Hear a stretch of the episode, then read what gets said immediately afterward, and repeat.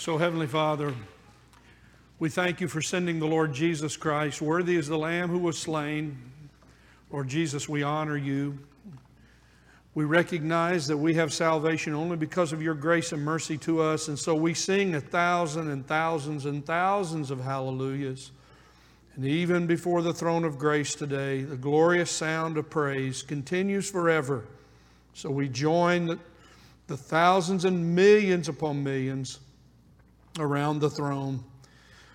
From earth, we come to the throne of grace to say, Lord Jesus, you are worthy of salvation. You have saved us, you've forgiven us, you've blessed us, you've done all for us. And so we are yours. We are your people. We thank you for this time now in worship that we have to hear the Word of God. We all need it today. We all need to hear your Word. What is it you have to say to us? We are your people. We are your servants. So we pray, Lord, that you might help us to put aside distractions, and may in this room we allow the Holy Spirit of God to speak to our hearts. May we confess our sin and receive the Word of God with gentleness and humility and find in, in it the truths today for what we need in our own personal lives.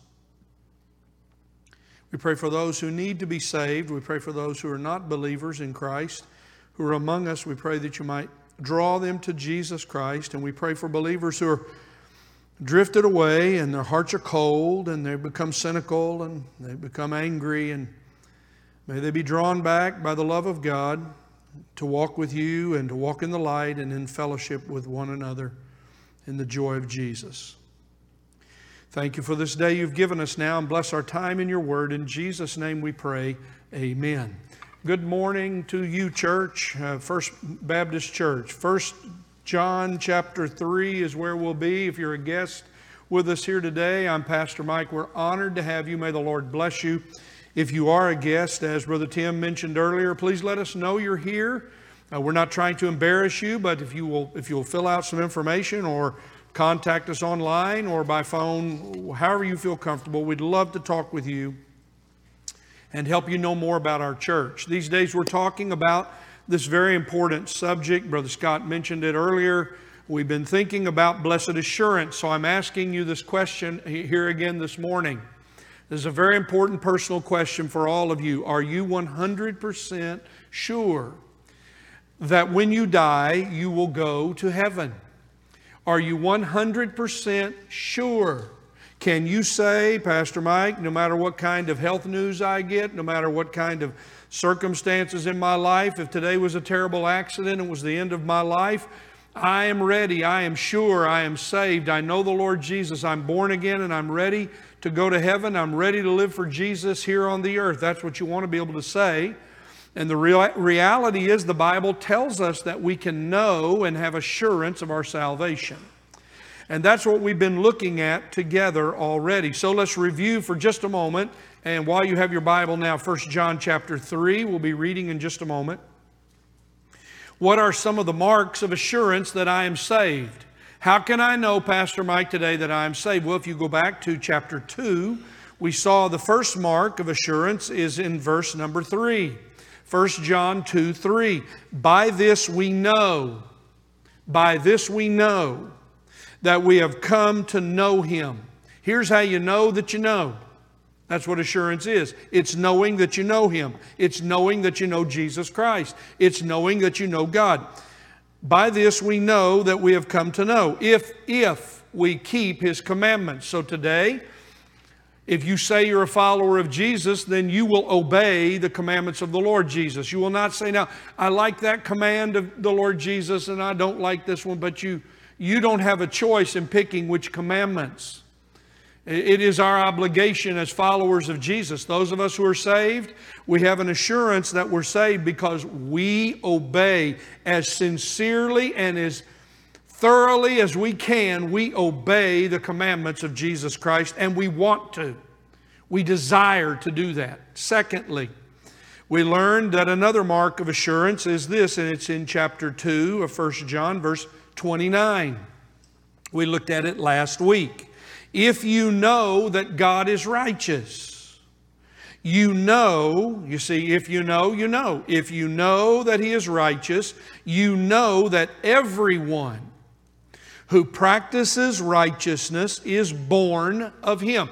How can I know that I am born again? Well, it's because I practice and live a righteous life. I obey the commandments of Jesus Christ, but I also practice a lifestyle of righteousness. I'm not one of those who says that I'm born again, but I still live like the world. I still have the same attitudes of the world. I still desire to do the same things of the, of the world. No, I've followed Jesus and I've now changed my ways and I practice righteousness. And now we come to the third of these marks of assurance, and it's found here in 1 John chapter 3 uh, in verses 11, 14, and 18. We'll read this whole section now together. So let's hear the word of God. 1 John chapter 3, beginning in verse number 11. For this is the message which you have heard from the beginning, that we should love one another. Not as Cain, who was of the evil one and, and slew his brother. And for what reason did he slay him? because his deeds were evil and his brothers were righteous. Do not be surprised, brethren, Christians, if the world hates you. We, that is, we Christians, know that we have passed out of death into life because we love the brethren. We love Christians. He who does not love abides in death. Everyone who hates his brother is a murderer, and you know that no murderer has eternal life abiding in him. We know, again, here we read it, we know by this that he laid down his life for us, and we ought to lay down our lives for the brethren. But whoever has the world's goods and sees his brother in need and closes his heart against him, how does the love of God abide in him? Little children, let us not love with word or with tongue, but in deed and in truth. Heavenly Father, now bless the reading of your word. May the Holy Spirit be our teacher today. In Jesus' name we pray, amen. Our focus today is this. Here's our focus, the, the, uh, the things around which I'll make my comments.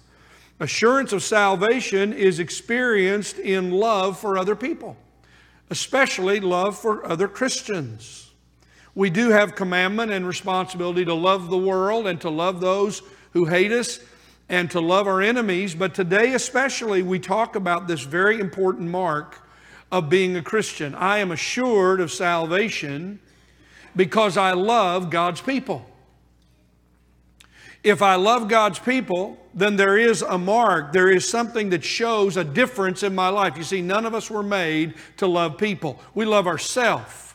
When you're born into this world, you love yourself, and quickly you see when you live in the world like we live in today, oh, the best thing to do is if somebody does you wrong, you hate them. You hate them the rest of your life. You carry a grudge. You teach it to your children and your grandchildren and your great grandchildren. You just pass on the hatred from one generation to another. And if they look different, if they speak different, if they believe different, you hate them. But today we're talking about followers of Jesus. This is such an important truth for all of us today. There's nothing that means more to us as followers of Jesus than to experience the love of God's people for us. This is my desire as your pastor of First Baptist Church that we would be a people of, uh, that love one another as the Lord Jesus has expressed it to us. And when we don't, when we're not loving to one another, then we're disobeying the commandments of the Lord Jesus Christ. So there are three observations that I want us to look at today. And if you keep your Bible open, we'll look at a number of places today, and I hope you'll do that with me. Number one, in verse number 11, we read these words For this is the message which you heard from the beginning. And if you're here today and you've been hearing gospel preaching any time in your life, you've heard this message over and over. And now you hear it again today in the gospel preaching that's being done today. This is the message which you have heard from the beginning that we should love one another. We should. This is what we should be doing as a church loving one another. So, loving one another is the command of Jesus Christ. Number two, we read in verse number 14, we know. You see, this is a mark of assurance. This is something you put, when you're saved, the Holy One has come into your life, the Holy Spirit, and you have a knowledge of things you didn't have before.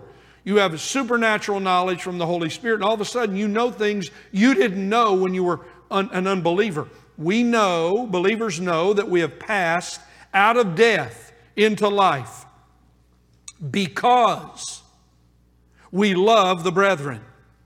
So, the second thing we'll see here for a moment together is loving one another is an evidence that I am not dead in my sins anymore, but I am fully alive and I'm born again. What is the evidence that I've come to life in Jesus? Why, all of a sudden, I look around to those who are followers of Jesus, brothers and sisters in Christ, and I love those dear people. Then we see the last uh, observation in verse number 18. Verse 18 Little children, let us not love with word or with tongue, but in deed and in truth. And so, loving one another is genuine self sacrifice for others like Jesus. That's why it says you do it in deed and truth. You do it genuinely. You love other Christians with a genuine heart. You do it sincerely, you do it genuinely. You do not put it on as a show, you don't do it as a hypocrite because it's expected of you. You want to love other believers in Christ. This is quite an important task for us. This is quite an important responsibility and so we remember, first of all, that the Lord Jesus gave this command when he was washing feet. John chapter 13 is where it comes from, a new commandment. The Lord said to the disciples after he'd washed their feet, he had done the most base job. He'd done what the servants do in the ancient world when they clean up the feet of people who are coming to recline at tables. They would recline when they ate, they did not sit at the table in chairs. And so they washed their feet as they came off of those dusty roads. It was the task of the basically the lowest ranking slave. Wash the feet of the guests as they come in. And the Lord Jesus takes off his garment. He doesn't do it uh, to, to act out something, he doesn't do it to display his righteousness. They've come together, they've just come off of these dusty roads, and what does he do? He takes off his outer garment, wraps it around his waist, and he's kneeling before those 12 disciples, including the betrayer, the deceiver, the liar, the thief, Judas. And he washes their feet. And then when he gets up, he says, I've done this as an example to remind you of what you're to do for each other. Be each other's slave. If you're a Christian, be the slave to other Christians. And then he says, A new commandment I give you, that you love one another. Oh, this is a new commandment. The Old Testament law would speak of loving, as the Lord Jesus reminds us, love your neighbor, somebody you like, but it, it did not really speak about love in this way. Now the Lord's demonstrating it, and He's saying, Look, this is a new commandment. This is the first and newest commandment. This is the new commandment I give you. The Lord Jesus Christ gave this commandment to the church, and He says, do it like I've done it. So we love others like Christ loves us. We do it in a Christ like way. This love of the Lord Jesus Christ is, is, a, is a special kind of love. This is not friendship love, this is sacrificial love. This is love that costs you something. This is love that will take your time. This is love that will take your resources and your money.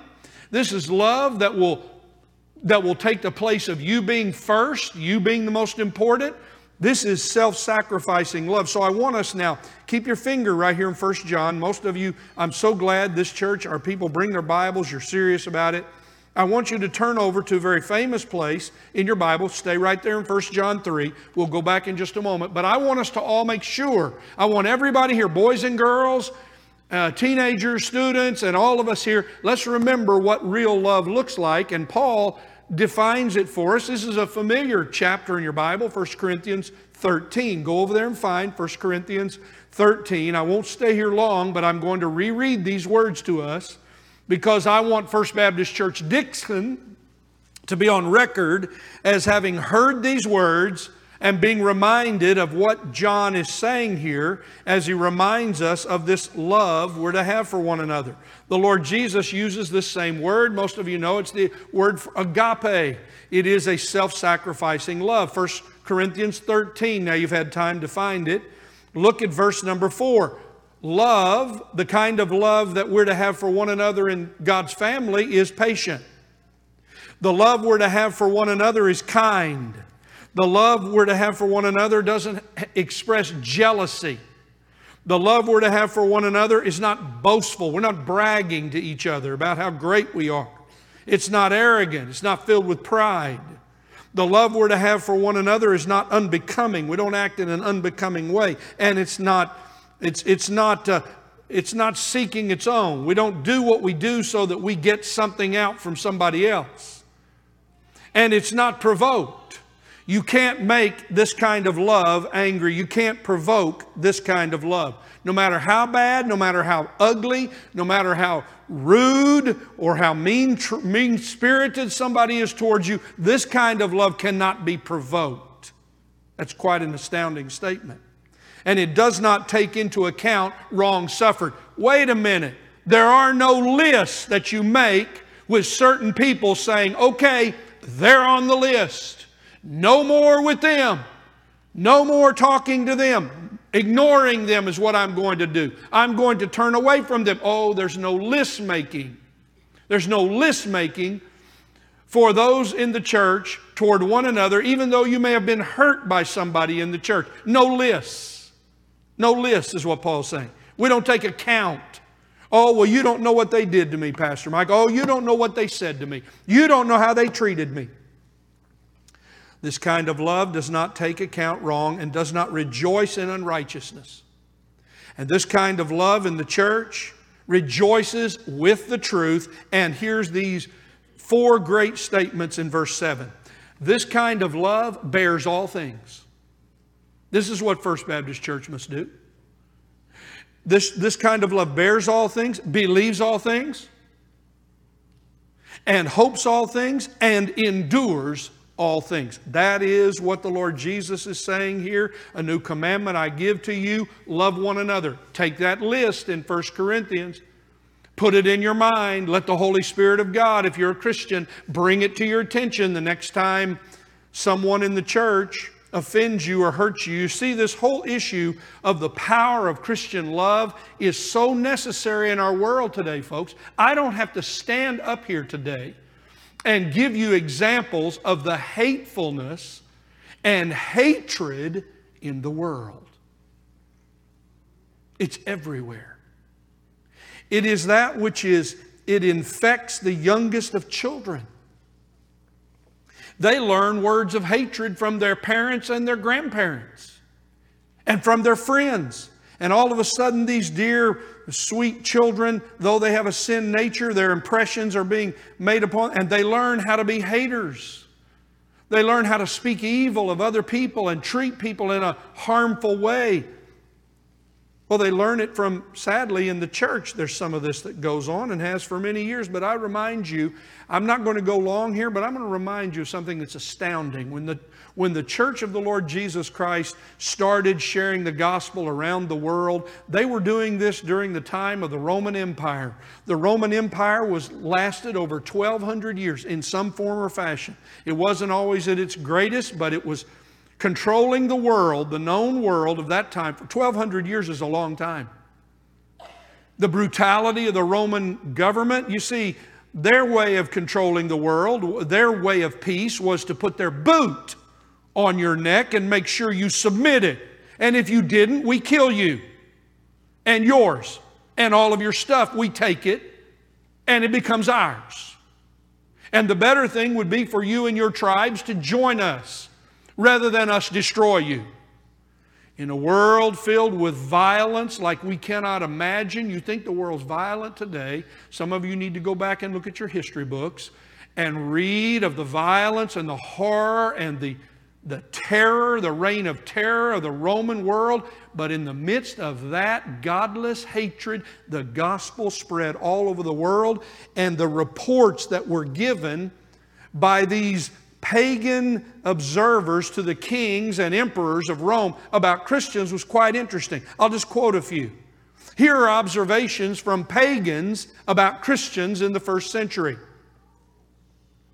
One wrote to the emperor and said, Their lawgiver, they're, referring to the Lord Jesus, their lawgiver has persuaded them that they are all brothers. Their lawgiver has persuaded them that they're all family. Interesting that he would know that. Where did he learn it? He learned it from believers. Another wrote, Christians, they love one another even before they know each other's names. If they know that they are Christians, they are loved. Even if they're strangers, they know that they are loved. That's part of that old thing we've learned about the the fish, the sign of the fish. What did the Christian do? Well, one believer would draw apart the, the upper part of the fish on the ground, and the other, if they were a believer, would see it and close it, and there was the fish to remind them, yes, I'm a follower of Jesus, because there were quite hostile days when you could not speak the name of Jesus or you'd be arrested and killed. Another said, See how these Christians love one another. And how, listen, this is a quote now from a Roman a Roman. See how these Christians love one another and how they are ready to die for each other. And that Roman had seen that. When one Christian would take the place of another to be fed to the lions, or burned, or burned, or crucified, or hung in a basket over fire, or boiled in oil, and I could go on. One of the early church fathers, Tertullian, said, speaking about the surprise of the pagan world about Christians, he said that they are surprised beyond measure because they are accustomed to such hatred of one another. They are surprised that one man would be ready to die for another. I, I just ask you today does that sound like the love of Christians for one another in the world today? Oh, we, we, we, we pick each other off. We, we criticize each other. We attack each other. We speak, uh, we minimize others. We, no, this is quite different, you see. This is a group of people who were so close that the words of the Lord Jesus echoed in their minds A new commandment I give you, that you love one another even as I have loved you. Secondly, loving one another is an evidence of eternal life. Verse 14. We know that we have passed out of death into life because we love. You see, this is we love the, the brethren. When you get saved, nobody says, okay, now the first lesson in discipleship, Mike, is for you to start loving these people that you've hated. Nobody tells you that. When you get saved, all of a sudden, you know what you say? I don't think I want to run with these old people I used to run with. I think I want to go to church. I think I want to go to the church house. I think I want to go be with those people. You want to go be with those people? You're going to go be with those crazy, boring people? You're not going to run with us? You're not going to do what you used to do? Says all the lost friends to those who are believers. You see, believers have this assurance because all of a sudden they have a love for others that they've never had before. All of a sudden they love people that seem to be so insignificant to the world and out of it. They seem to be people who have separated themselves from the world, but they love it. You see, love is the primary evidence of being born again.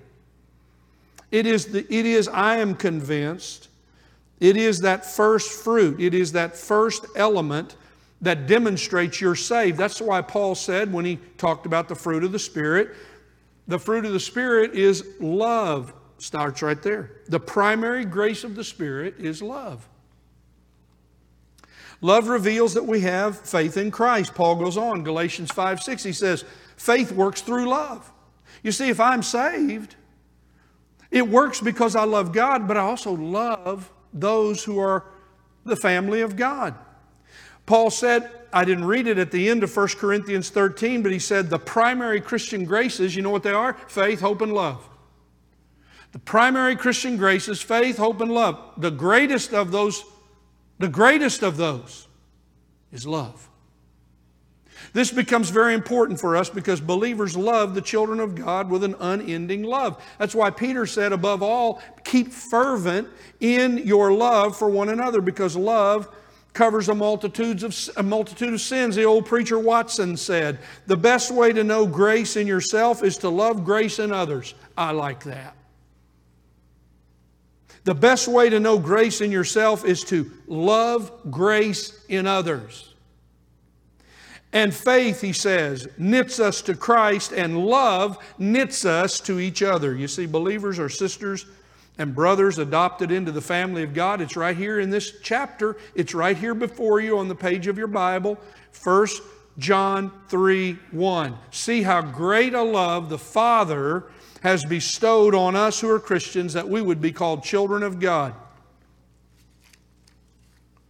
So I was thinking about how I could say this to you and give you a testimony of why I love God's people. So I'm going to depart just for a moment before I go back to the outline. I've spent my life, I'm one of the blessed ones. I really mean that. Yeah, I don't even know a time when I was conscious in my life where I wasn't uh, up there at the Baptist church. I guess I've slept in the Baptist crib. I've slept, I've eaten all the Baptist uh, vacation Bible school cookies, and I've drank all kinds of Baptist Kool Aid at VBS, and I've gone on the mission trips, and I've worked on in the bus ministry, and I love it all.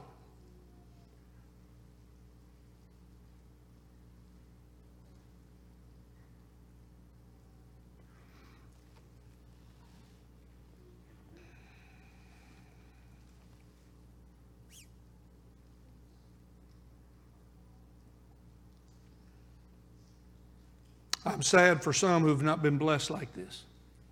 But those of you who are here with children, maybe one day they stand and give a testimony like I'm giving you here. You see, I was among the people in Midwest City, Oklahoma, who they shared the gospel with me, they discipled me, they tolerated my insane teenage behavior. They helped me. They loved me. You see, there's no group of people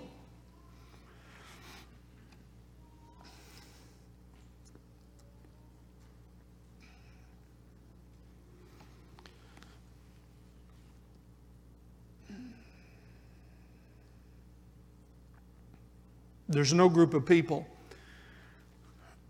and I sincerely mean this. I would, I would, I would rather associate with God's people if there's four of them than 400 godless people who don't care about God. You see, um, the, the privilege of loving each other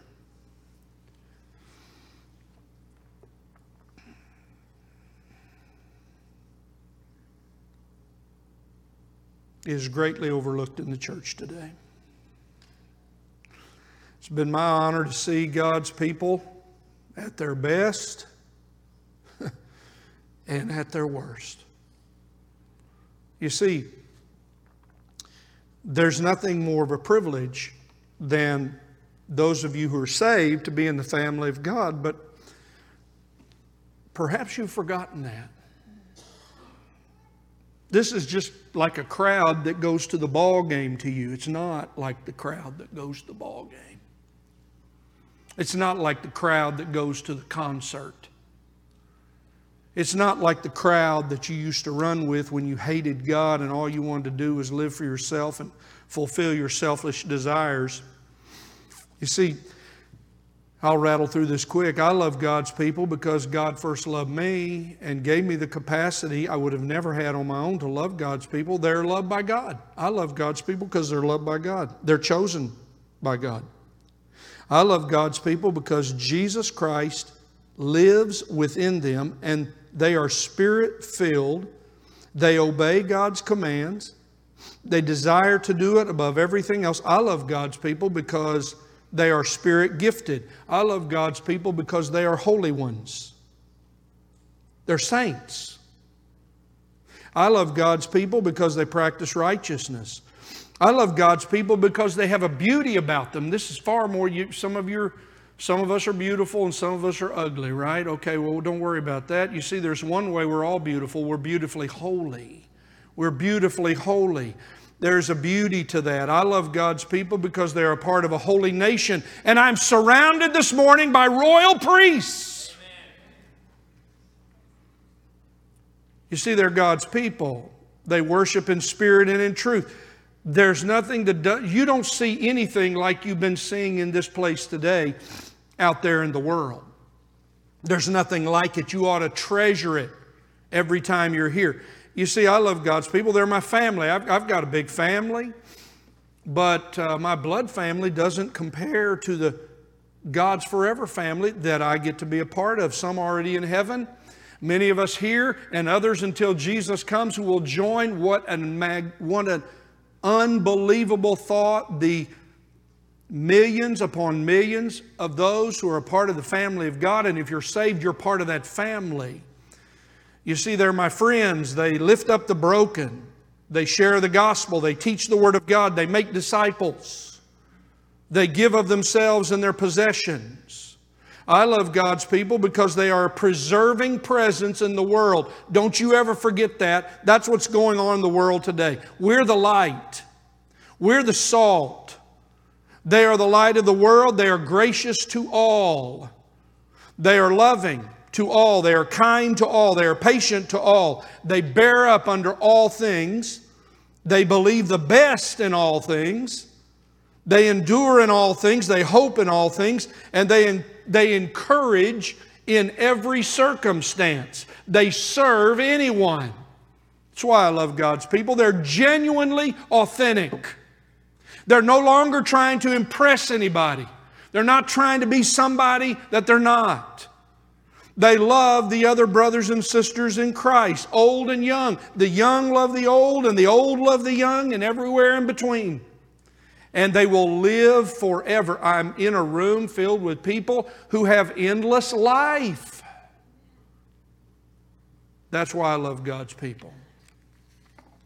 So I say to you today that love for one another is an evidence of eternal life. That's my testimony. What's yours? Do you love God's people? You know the old joke. I've told the joke around here. You know, the, the wife goes in there and tells her husband, Hurry up and get up. It's Sunday morning. It's time to go to church. And the old boy lays in his bed and says, Well, I don't want to go up there to the church house today. They're all mean to me up there at that church house. No, you got to get up. It's time to go. We got to go to church. No, I don't want to go up there to the church house. Some of those people don't even want to see me or talk to me. I don't want to go up there. And finally, after all this going on and on, as wives can be, she says, Hurry up and get your britches on. You got to go to church. You're the preacher. Maybe you have the same opinion. There's a famous Bible teacher whose materials are outstanding. It's such an irony in his life that at the end of his life, he didn't go to church anymore. He just stayed home and read his Bible and prayed and had no association with God's people. I, I just cannot wrap my head around that. I'll just stay at the house. I'll just go out here to the park, as I've been told, here, in, in this living here. Beautiful park. I can worship better with the birds and squirrels than all of those rascals up at the church. Really? Are you serious? Who made you better than all of those people up there at the church? Oh, you know more about the Bible? You know theology? You know words? You know. You see, loving one another, dear friends, is genuine self sacrifice. That's what it is. It's not talk. It's not just a text. It's not just a call, it's not just a card, and I'm not belittling that. It's not just a pat on the back. But you see, when we demonstrate Christian love for somebody else, you genuinely do it because you're doing it like Jesus did it for you. And oh, by the way, like others have done for you. That's why I was standing here trying to say with my emotion how, how grateful I am for those who've loved me when I was my own problem and still am. You see, Paul said it this way. He said in Romans 12 10, I'm about to finish here. Love one another with brotherly affection. That's Romans 12 10. How about this? Love one another with family love. You know, what's the old saying? Blood is thicker than water. Ah, you can't separate them if they're brothers and sisters. They're going to always cover for each other. Okay. What's wrong with that? Oh, they're going to always make up an excuse. Well, their brother didn't really mean to do that. Well, their sister didn't really. What's wrong with that? You see, brotherly love or family love is transparent. Look, my sisters, I'm not going to bring them in here. I'm never going to have them stand up here in front of you. My sisters could all tell you lots of things about me. My kids could tell you lots of things about me, and God help her, Pat could tell you all kinds of things about me, but we all live together. When you live together, you, you see everything, don't you? Warts and all, wrinkles and all. You see the best and you see the worst in the family. When you go to church, you see the best and you see the worst because none of us are perfect. We're still seeking to walk with God. And so somebody's put it down and made a mark. You see, family love is transparent, family love is accepting.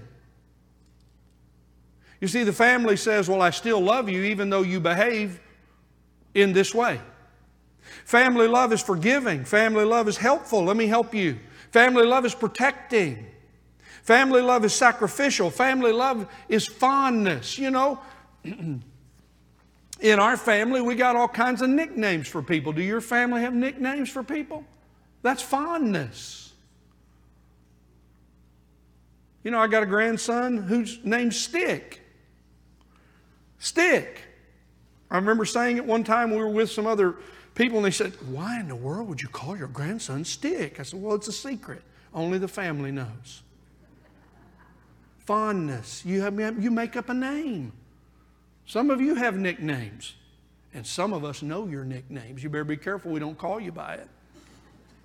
Watchfulness. What, do, what does family love? You look out for each other. Hey, why are you doing that? Hey, you need to stop doing that. Hey, you need to quit that. Family love is patient, as we've seen in love, but family love has an expectation. They're in my family. I may not appreciate the way they are, but I'm still, blood is thicker than water. And you, you who are Christians here today, your family, your family linkage is to the blood of Jesus Christ. And blood is thicker than water. Amen. So we practice genuine love. If I smile and say, Man, God bless you. And then I go to the house while you're drowning, well, I've not shown the love of Christ. What did John say to us here? He said in verse 17 of chapter 3 Whoever has the world's goods and sees his brother in need and closes his heart against him. Have you ever closed your heart toward another Christian? How can the love of God abide in him? If you close your heart, how can you say God's love is in you? You might think you're religious, but if you don't love people, you're still in your sins and you're still dead in your sins, John says. It's quite a statement. Paul said, this is an astounding statement, 1 Thessalonians 2 8. Now, this is a Jewish Christian writing to a Gentile church. Thessalonians, first of many churches in Europe. And I want you to listen to these astounding words as we finish because they remind us of this power of love.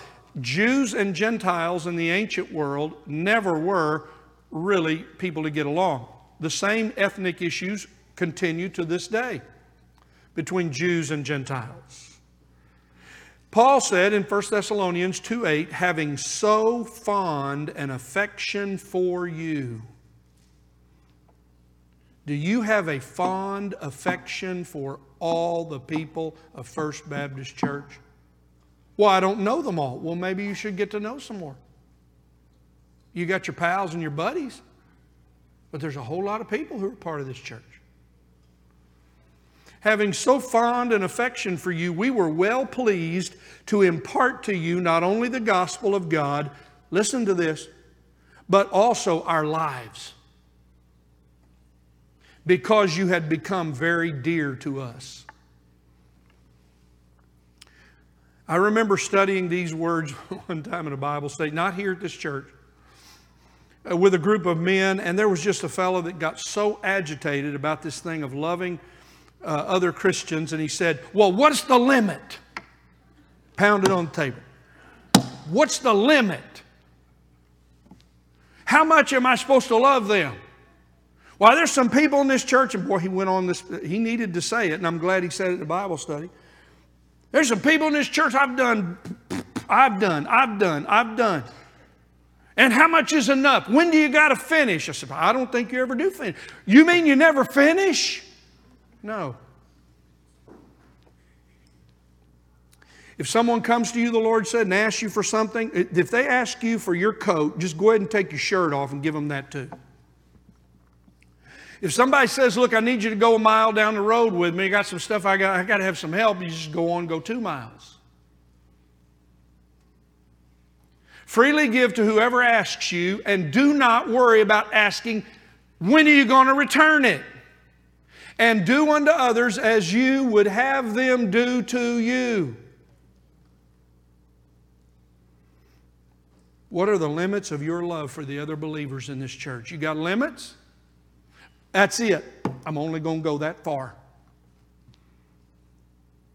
I'm not going to do any more. I've done all I can do. Well, aren't you glad for the people who didn't give up on you? Aren't you glad for the people who kept on going and putting up with you? You see, this is, this is Christian love.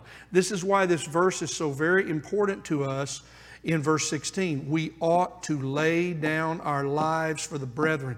I don't come in here feeling all good about myself. I come in here with my feelings and desires to say, what do these dear people need?